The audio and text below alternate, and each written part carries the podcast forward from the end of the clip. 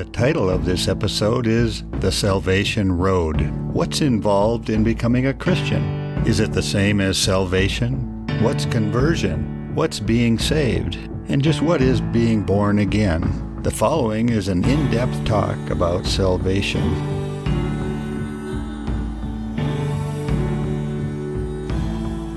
If you have a question or would like to communicate with one of our podcast hosts, leave a message or a text at 218 461 0164.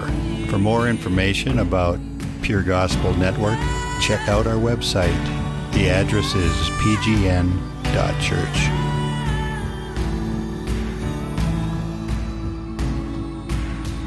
And now, here he is, your guide for the next 52 minutes. The man, the message, a student of the gospel, a saint on a mission from God, Brother Don.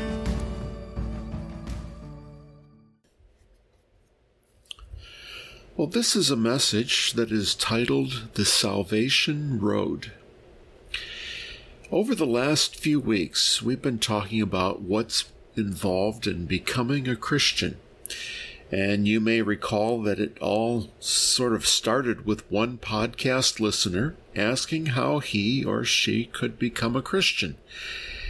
I shared what has been known as the four spiritual laws, which I agreed could just as easily be called the four spiritual steps. And then a little later, Kevin and Sandy weighed in with some other approaches that were more focused upon certain scriptures that would open the way for someone to make a decision to follow Jesus and to have a relationship with Him. Actually, all of the alternatives are different routes to the same destination, and they have quite a few things in common. Realizing that God has a different way of life for you, that Jesus' death on the cross provides a way to connect with God, and that you need to make a decision to enter God's family. This also includes the realization that you have sin in your life that blocks your connection with God. You need to confess your sinful nature and specific sins. So, let's see, that's about four steps. Not exactly the same four steps as the four spiritual laws, but pretty much the same thing. It isn't the words or even the specific scriptures that make you a Christian. It's that you have a heart that is willing to let Jesus take control of your life. He begins to direct you and change you, and He becomes the center of your life. Now let's back up about four steps, okay? Before a person can accept Jesus as their Savior, they need to be ready to do this. In other words, something must be happening that makes you desire a change and helps you make the decision to follow Jesus. So if you're going to count the steps, I think we ought to count the steps that make you ready to accept Jesus as well as the other steps. So, what are these steps of spiritual readiness? Well, here's what I'm thinking. First of all, there needs to be an openness to exploring what it means to be a Christian. Not everyone is open to that. Um, and so those that aren't open to it are unlikely to accept Jesus into their life. They need to be receptive to God and to His direction in their life. Second, they need to have some awareness that they are not in control of their lives. There is some awareness that God exists, or at least some higher power is there beyond themselves. It does not need to be a clear cut picture of God, um, but more that they are open and willing to hear about God, because you probably, if you talk to them about the Lord, probably they'll be hearing things they haven't heard before. They may even know a little bit about the source of evil in life but maybe not. Third, they have something that motivates them to check out the alternatives. They experience a need in their life. They may simply be curious, or they may know someone that seems more on track than they are. Sometimes people get desperate before they're ready to accept Jesus. And fourth, there must be someone who wants to share Jesus with the person. They can't hear the truth of the gospel until someone is there to tell them, someone who is sent by God. You can read about that in Romans 10, verse 15. So, there are steps involved in getting ready, and then there are steps in which the decision and the commitment begin. So, at what point does salvation begin? Often we talk about the decision to follow Jesus as being salvation. We call it being saved for short. Some people call it conversion. Jesus called it being born again. Well, it's got a number of different names. And I'm not going to say one is always better than the other. But we have to be careful about our language. While we say that accepting Jesus is getting saved or salvation, in fact, those phrases can mean different things to different people in different situations. Take, for example, you go out swimming and then you begin to drown. You need someone to save you. When you're drowning, your first priority is probably not to hear the four spiritual laws. No, you probably want a lifeguard or someone else to save you from drowning. So, being saved is not always the same thing as becoming a Christian, such as in that situation. Likewise, the word salvation is used in many different ways in the Bible. We talk about the gospel road or the gospel trail, but we could use the phrase salvation road as well. While we say salvation in terms of coming to Jesus, the Bible specialists often call this initial salvation. Initial means beginning, the beginning level. So the person becomes a Christian and begins walking down the salvation road. That's a road that leads to heaven. But we need to get ready for that trip. Even the most dramatic conversions require some readiness. Sometimes God will help get you ready, and maybe it'll happen pretty fast. Think of Paul on the Damascus Road.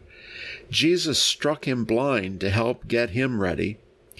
Perhaps this is what Sandy and Kevin mean by having the frying pan experience.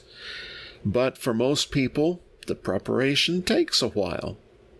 The Holy Spirit breaks down their defenses by meeting Christians that are really great people, genuine Christians that take an interest in them. Or they get in a mess and in desperation they turn to God. I remember I wanted a dramatic conversion when I was a kid. I went forward over and over in church, trying to have a great earth shaking experience. But I was looking for the experience more than a commitment or a lifetime change. But give me a break. I was a kid. And then, when I turned about 11 or 12 years old, I gave up. I told myself this hasn't worked all these years, and it's not going to happen now. I didn't really lose my faith. I, I still believed in God. I just gave up on the idea that I would have a huge experience. Really, I think I stopped worshiping the, the desired experience. But I wasn't sure what to do then. But God has His ways. And when I turned age 14, I began to work at a nearby Christian radio station. There I met people who had a deep faith that had grown over time. They helped me understand about the steps of salvation, the steps that go beyond coming to Christ, and the steps that occur over a lifetime. I had sort of given up on God, but he had not given up on me. Curiously, as I worked at the Christian radio station, I learned to lead people to the Lord. And in the process, I learned that being a Christian was kind of different from what I thought. I never had a frying pan experience. And to tell you the truth, that sounds a little frightening to me. Not all Christians have the same experience when they turn to Jesus. Some are more emotional than others. And for some, everything changes overnight. And for some of us, the changes are slow but sure. So it does begin with a decision, a commitment, or what could be called initial salvation. It's a beginning point, but a long ways from the end. At least we hope so. The reason I'm making such a big thing of this is that when you begin to study the word salvation in the Bible, you will find quite a few meanings that go beyond initial salvation. Let me give you some examples. Okay, example 1 is from Exodus 15:2. This is uh, where the Egyptians had been overwhelmed by the Red Sea and Moses sings a song. And part of that song is, The Lord is my strength and my defense. He has become my salvation. Now, do you think Moses was really talking about coming to the Lord? I think he came to the Lord a long time before that. At least you can go back to the burning bush, if not earlier. So he wasn't talking about becoming a Christian when he said, that the Lord has become my salvation. I think he was talking about he was saved from the threat of the Egyptians killing him.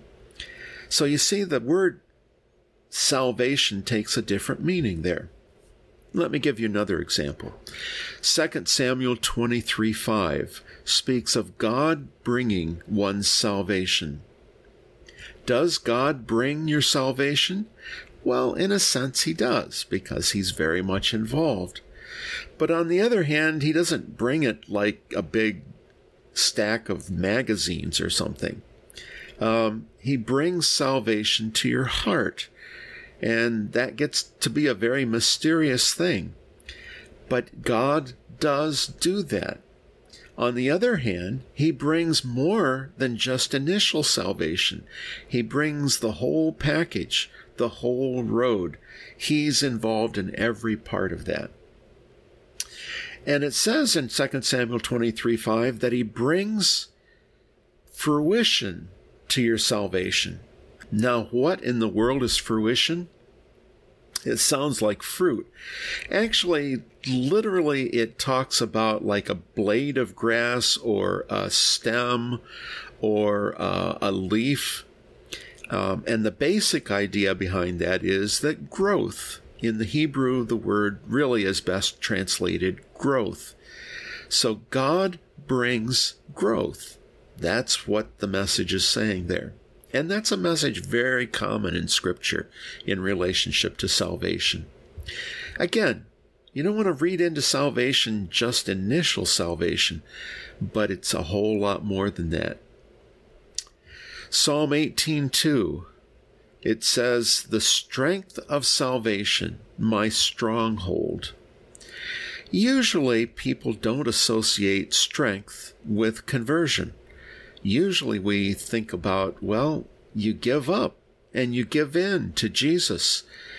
Um, that's not strength, that's weakness. You're, you're giving in because you know God is greater than you are. Then take a look at Psalm 28 8 where it talks about the fortress of salvation. The fortress of salvation. Most people probably wouldn't say that when they originally got saved that they were a fortress. But the context there, if you look at Psalm 28, it's talking about shepherding. And so it's like where you keep the sheep. And the fortress is keeping us safe as the sheep of God. Also, um, repeatedly in the Psalms, rock is associated with salvation. Now, that doesn't mean people get saved because they're listening to rock and roll. It means that there is strength and there is protection and there is stability. The rock is our salvation. Jesus is our rock, but it's also the protection of the rock. Psalm 62, verses 2 and 6, Psalm 95, 1, and I'm sure there are many other similar references. Okay, try on Psalm 119, 81, and then verse 166 and verse 174. That's the longest psalm in the Bible. Those parts of the psalm talk about waiting for salvation. You're waiting for rescue, for relief. Most people don't try to lead people to the Lord and then say, well, wait a while, right? You'd like to see them come to the Lord right away. But again, it says to wait for salvation, not initial salvation, but you wait for God to move in His time and in His way.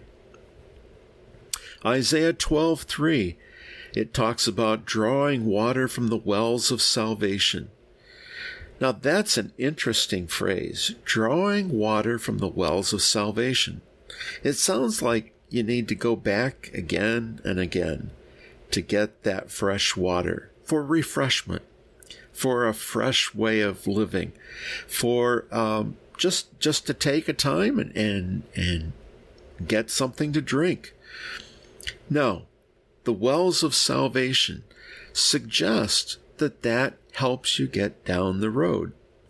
You're not talking about initial salvation again. You're talking about salvation as a roadway that you're walking down. Another peculiar passage is Isaiah 60, verse 18, where it talks about the walls of salvation.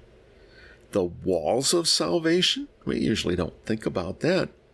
But walls suggest a protection by God.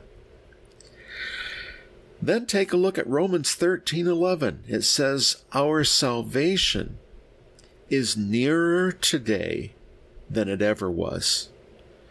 Our salvation is nearer today. Well, if you're thinking about initial salvation, why don't you go ahead and make the decision? No, it's not talking about initial salvation. It's talking about the return of Christ. That's a part of our salvation. The return of Jesus is nearer today than it was yesterday. Here's one that a lot of people have wondered about. Philippians 2:12. It says to work out our salvation. What? What? The whole Bible, almost the whole Bible talks about that you can't work your salvation. In other words, it's not a result of what you do, it's not your works, but it's the faith that is given by God. So, what does that mean? Working out your salvation. Well, it's probably talking about growth again. That step by step, you take those steps that help to complete that road, that salvation road that you're on. Uh, you meet those experiences and you're working out the details, you and God, talking it out, working it out, and figuring out what you should do. Hebrews 2:10 Jesus is the pioneer of our salvation. That's another unusual phrase. Jesus is the pioneer of our salvation. Does that mean Jesus got saved? And so he's the first one? No, there was no reason for him to be saved. He didn't have any sin. No, it means he's the pioneer in terms of leading the way for us, showing us how to walk down that road. He makes us holy. That's in 211 of Hebrews. Um, and, and he's showing us the way. He's navigating for us. He's keeping us on that path. 1 Peter 2 2 talks about growing up in your salvation. That doesn't mean that you grow up while you're getting saved and initially. It's talking about growing as you walk down that long road, hopefully long road of salvation. It's talking about growing up. It's about maturity. Then turn to book the book of Revelation. In Revelation 7:10 as well as 19:1, it says salvation belongs to God. Wait a minute, I thought salvation was given by God. Right. It it that's what happens. But this is salvation that is God's work in you. Salvation that salvation belongs to God. God does it. It's not you trying to do it, it's God doing it. Okay, Matthew 24 13. If you endure to the end, you shall be saved. So you can't get saved until you're dead? No, no, no. It means that if you endure to the end, that road of salvation is going to be completed. And that's what we're all counting on, isn't it? So, in the Bible, salvation can be initial salvation. It is the same thing as being saved, being born again, being converted.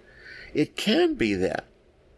But it can mean getting rescued, rescued from the enemies, being rescued on the battlefield for David, for example. But oftentimes, this word salvation means growth. So the full picture of salvation is more than just initial commitment. And I hope that those verses have convinced you of that. So think of all those meanings. When you put them all together, it reflects the idea that salvation is a lifelong experience. It's like walking down a long road, the road of salvation, and it ends in heaven. So when you see the word salvation in the Bible, remember that it means more than just beginning the Christian walk. It can relate to anything that happens after you become a Christian, and maybe even includes a few things before you become a Christian, and the things that make you a better Christian. It includes times that Jesus protects you so that it builds up your faith. So let's see. We have four steps of preparation, getting you ready for salvation. For the frying pan people, they may all happen in a few minutes. For others, they happen over months or even years. Then you add the four steps, more or less. It varies a little bit, but you add those steps that are initial salvation when you come to Jesus. That gives us eight steps down the salvation road. But how many more steps are there? Well, I'm guessing there are probably hundreds, maybe even thousands. But there are some steps that are more important than others. Kevin has been talking quite a bit about the essentials of being a Christian. Those may be some of the earliest and most important steps. But we cannot cover them all. That would take more than one program. In fact, most of the Bible describes the essentials. And we're not going to try to cover the whole Bible in this program. Sorry. So, if we are now eight steps down the road, what is step nine? Not everyone's going to agree with me, I'm sure of that. But I think step nine is to find other genuine Christians, a group of believers that really want to serve Jesus and become more like Jesus. You may meet them in church or outside of the church, such as in a Bible study. Some churches have very few or even no Christians in them. But then other churches have quite a few. So don't expect people to be Christians just because they go to church. It's kind of like this. Not everything that is in your garage is a car. Not everyone in a hospital is a doctor or a nurse or a patient. Some are just visitors, and some church people are just visitors. Some people go to church because they once knew Jesus, but they've been distracted by the cares of life. That happens. Jesus talked about it. They may be lukewarm. John said that in Revelation 3:16. They may not be excited about Jesus, and the danger is that they may try to keep you from being excited about Jesus. In the Old Testament, places of worship that were like that were called Ichabod. That means the Spirit has departed. You can check that out in 1 Samuel chapter 4. They're more interested in other things. Don't bother going to such churches. Try a Bible study. Or you could just ask a few friends to come to your house and listen to a PGN podcast. Discuss it with each other. And if you have questions that you can't answer, well, call us and leave a message. We'll get back to you either by phone or on the podcast. We love hearing from you, and we don't even pass an offering plate. But you might ask, is that enough? Well, you might want more than this week's podcast. So check out some of the earlier podcasts as well. The Bible simply tells us to not forsake to get, getting together on a regular basis. Hebrews 10:25. But I feel I must warn you to avoid letting any group or any individual in the group to take the place of Jesus. Jesus is our king, our leader, and anyone who tries to take his place in our lives by using things like influence or even force may need to be confronted or maybe even left. The Bible is very clear in stating that all have sinned and fall short of the glory of God. Romans 3:23.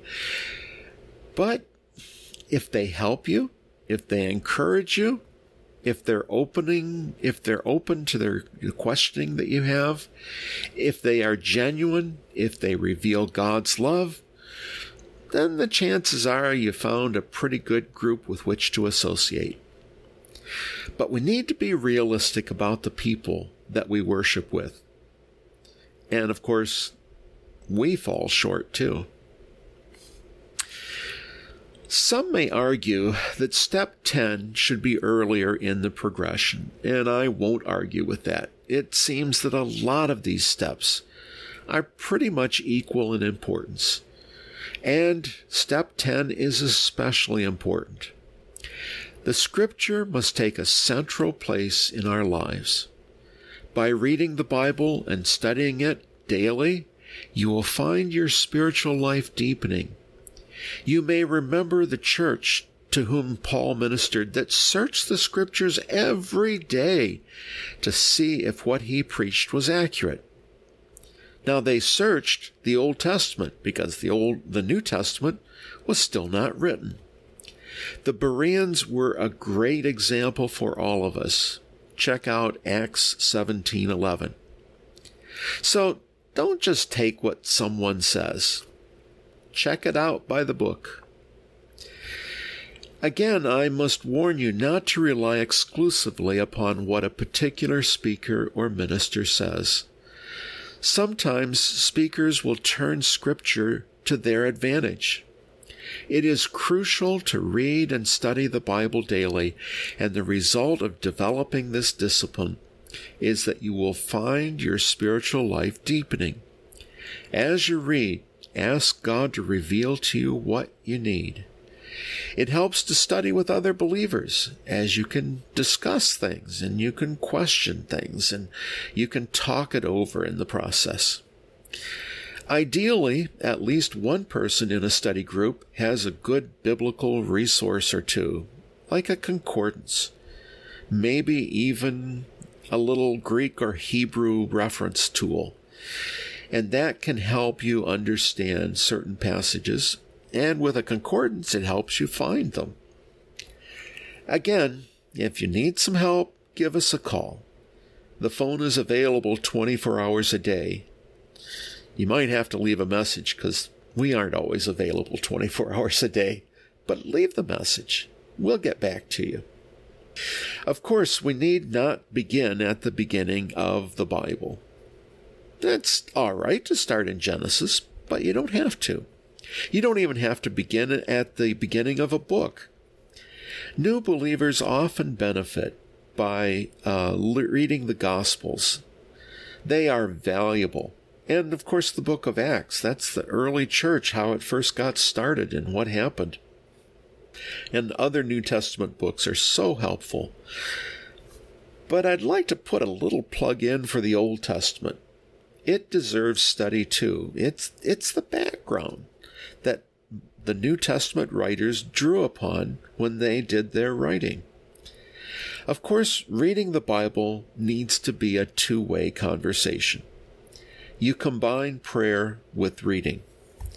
When God points out a weak area in your life when reading the Bible, think through the possible changes that may be needed. Keep track of what God shows you in the scripture so you'll remember what's needed and also so you can see how you have changed with time as you read the scripture. Just keep a journal. Keep keep a little booklet of stuff about what's going on. Personally, I have some notes that go back 50 years to some of my earliest reading of the Bible. I'm not bragging by that. I'm just saying it means a lot to me. And what you write will mean a lot to you too, I'm sure. As you read the scriptures, try to get the big picture of how it all fits together. How each book and each section is a part of the entire book of the Bible. It's hard to do that, but it's a good idea. Maybe sometime we need to have a podcast about how to do that. I used to do that with Bible study groups. I had charts and diagrams and things that unfolded and so on. Um, but it's good to know what that big picture of the Bible is. It's surprising how people that have been Christians for years may not really know the whole picture and how each piece fits together. And I encourage you to read Scripture slowly. Let every word penetrate and change you. Uh, read slowly. Take it all in while you're there. Again, when we come to step 11, it's important enough to have it earlier in the progression. Speak to God as you read Scripture, as well as throughout the day. God is your friend. Jesus is your friend and he loves to hear you talk to him. But also, give him a chance to talk to you as well. There are times to meditate on the Bible and upon something that God impresses upon you. Sometimes it's just good to stop and think about what God has said. The Bible and prayer are two essential things that are needed to grow spiritually. Make them a regular part of your daily life. Cultivate a life of prayer. Look at Ephesians 6:18, which talks about putting on the whole armor of God. You need to prepare for spiritual warfare. Christ has already won the war. He won it on the cross. But we still have to enter the battle at his direction. Now look at all those pieces of armor in Ephesians 6. But where is prayer? Well, some would say it's the gauntlet, which is actually not mentioned there as one of the the uh, parts of the armor. So anyway, it doesn't seem like it's even there, but actually prayer is there. Just read a little bit beyond there. In the next section, which is actually kind of wrapping up what this armor is all about, you find that prayer is linked with each part of the armor. Read that section on prayer that follows uh, the armor. When Paul ends that list of various pieces of armor, he focuses on the role of prayer.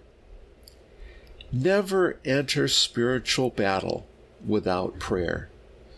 Satan will not leave us alone. You know, he's like a lion. He is he is a pain in the neck, that's for sure. So be sure and prepare yourself before you enter spiritual warfare. Now, what if you've done all this and you still feel a disconnect with God?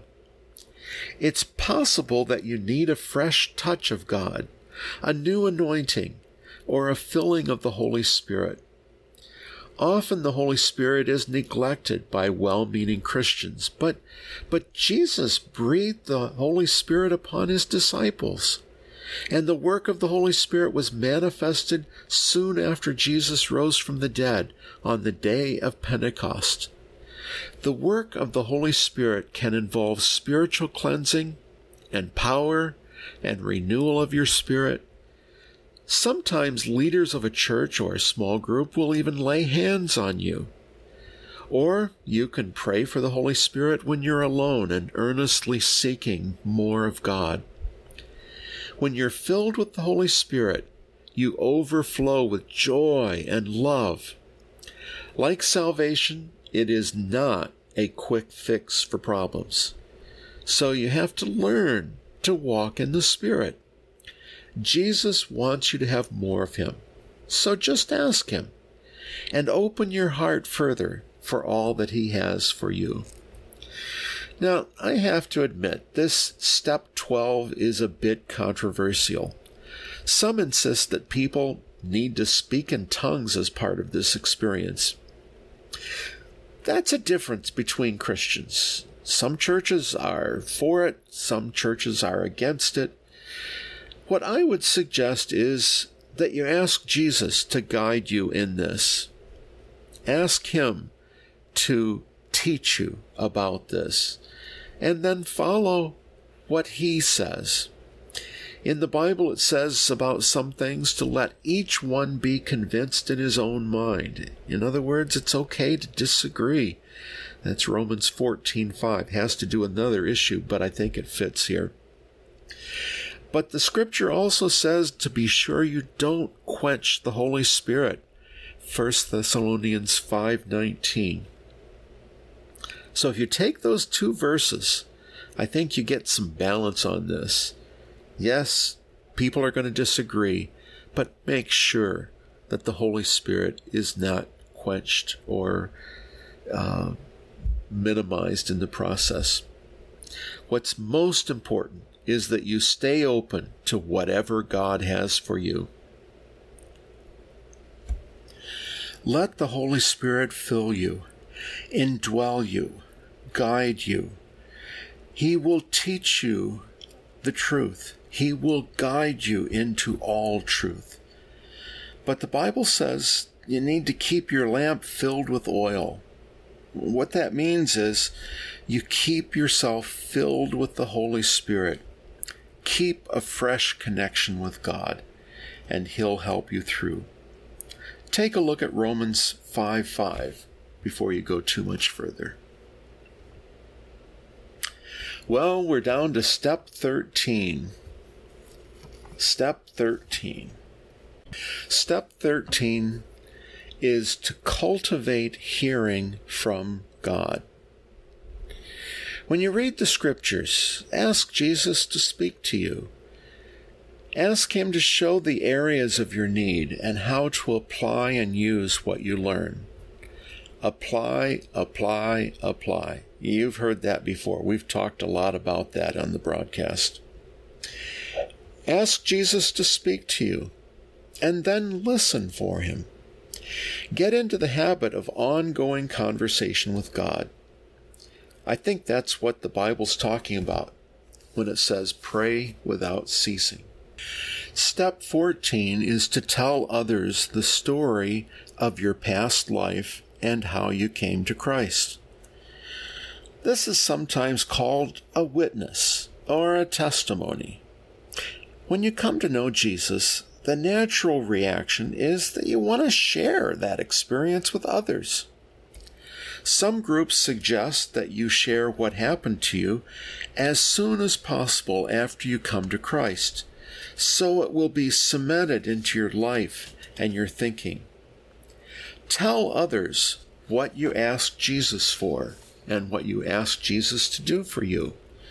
It could be as simple as, Jesus, save me. And that's could be it. But use your own words. Don't use my words. Use your own words to describe how you talked with God.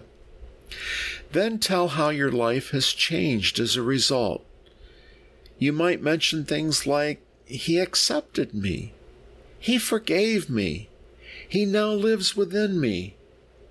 Or maybe some other ways of talking about it. Just tell us what you have experienced. The idea of a testimony can be extended to giving regular reports to your small group about your walk with the Lord. The early church went so far as to confess their sins to one another.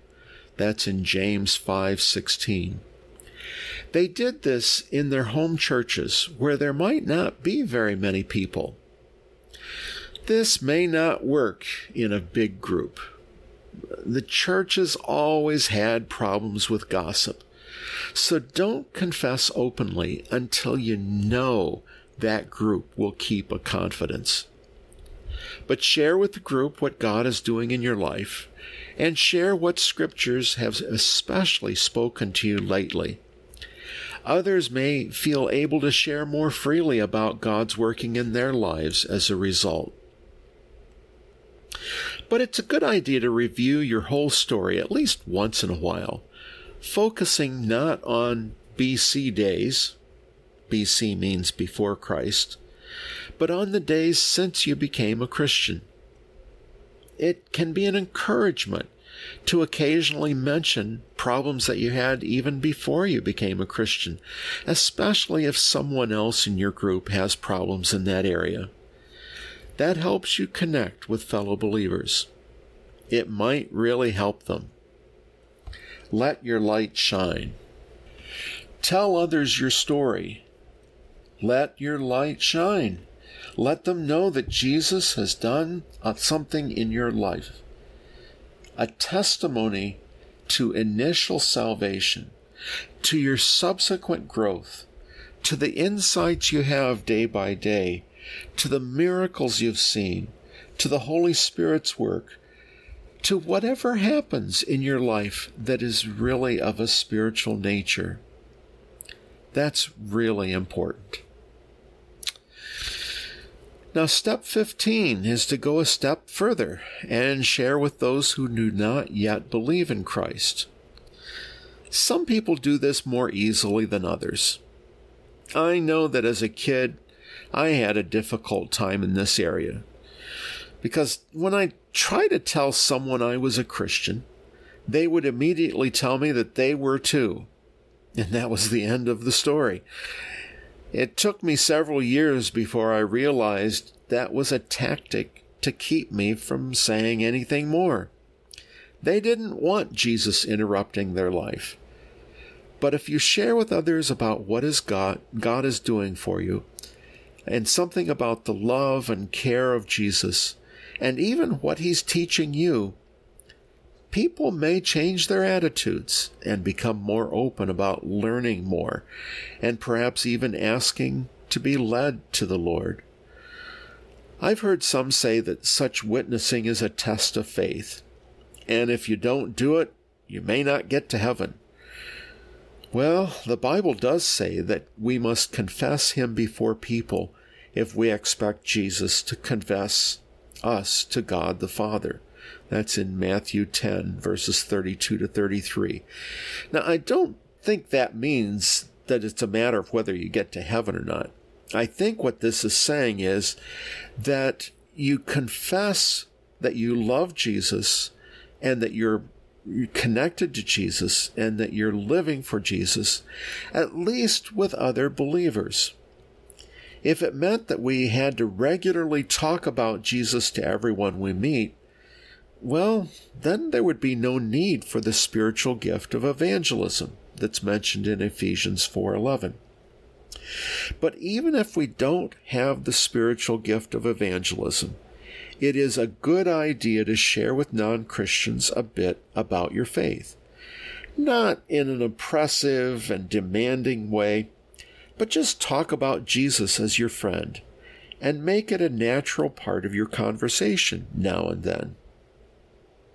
But if you never speak about Jesus to those who are not Christians, you might need to have a talk with Jesus about it. He can give a boldness that is missing in your life.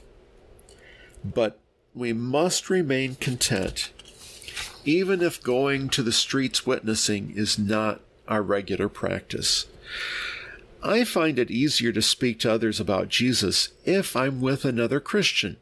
And that was the practice of the disciples, who were set out two by two to tell others about Jesus. Many around you need Jesus. Just a word or two occasionally is better than not saying anything. Don't forget that you have what unbelievers desperately need, whether they realize it or not. Tell others what Christ can do for them. Listen for their needs. Listen for points of connection. Listen for God's openings and His leadings.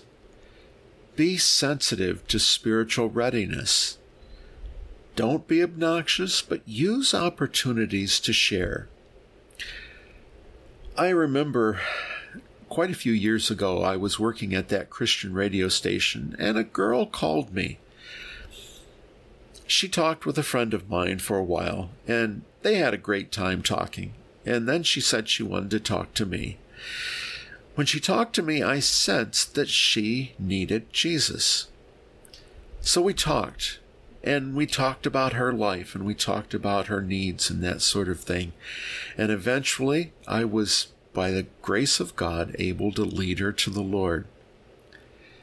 That's how telling others can work. Just make it a natural part of your life. And this is the last one we're going to mention, and that is to give to the needy and to love your enemies. There's a place for giving money, for giving food, for giving time. Visit those in prison, look after the sick, invite strangers, clothe people. Where's all this coming from? Well, take a look at Matthew 25. It talks about the difference between sheep and goats. The sheep are God's true people, and the goats aren't. Matthew 25 sounds like such things are a matter of whether you get to heaven or not.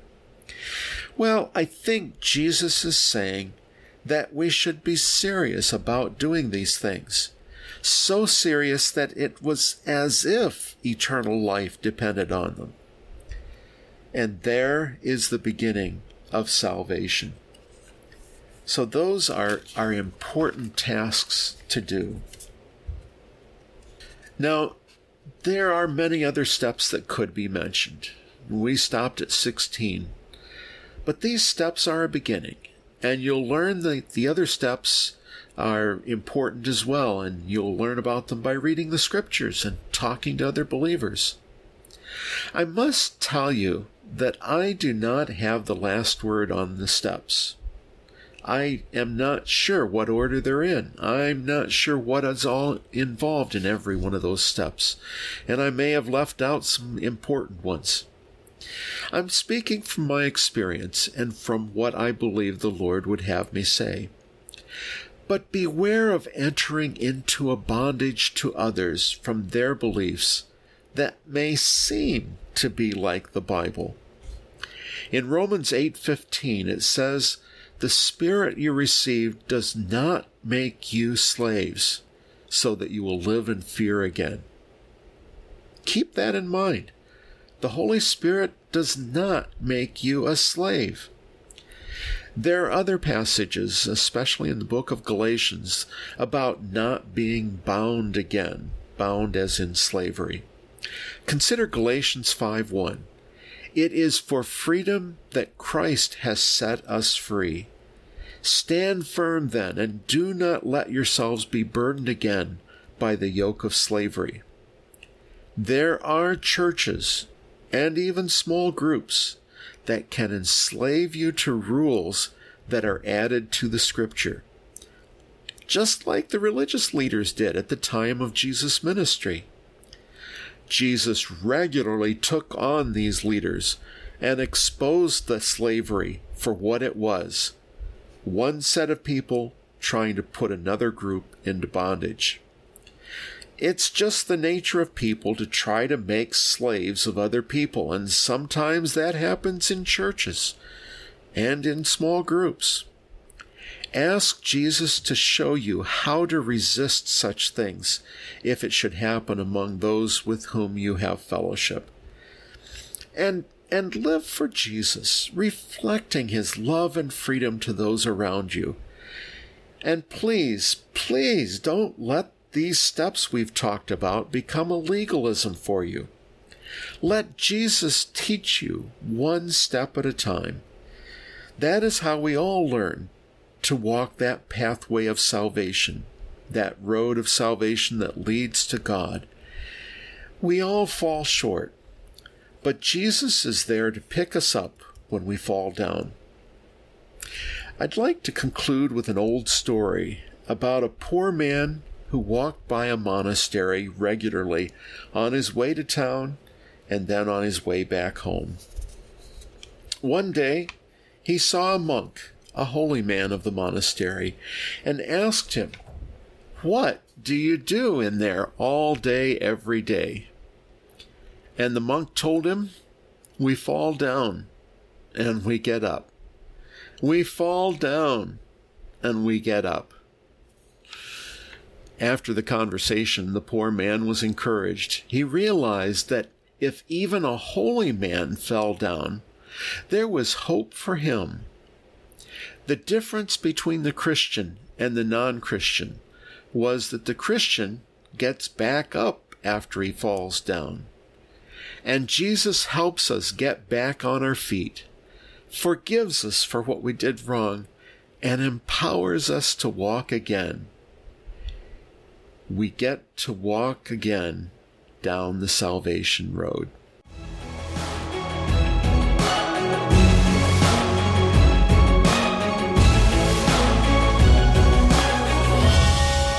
Pure Gospel Network is an intergenerational, Christ centered, not for profit internet mission church.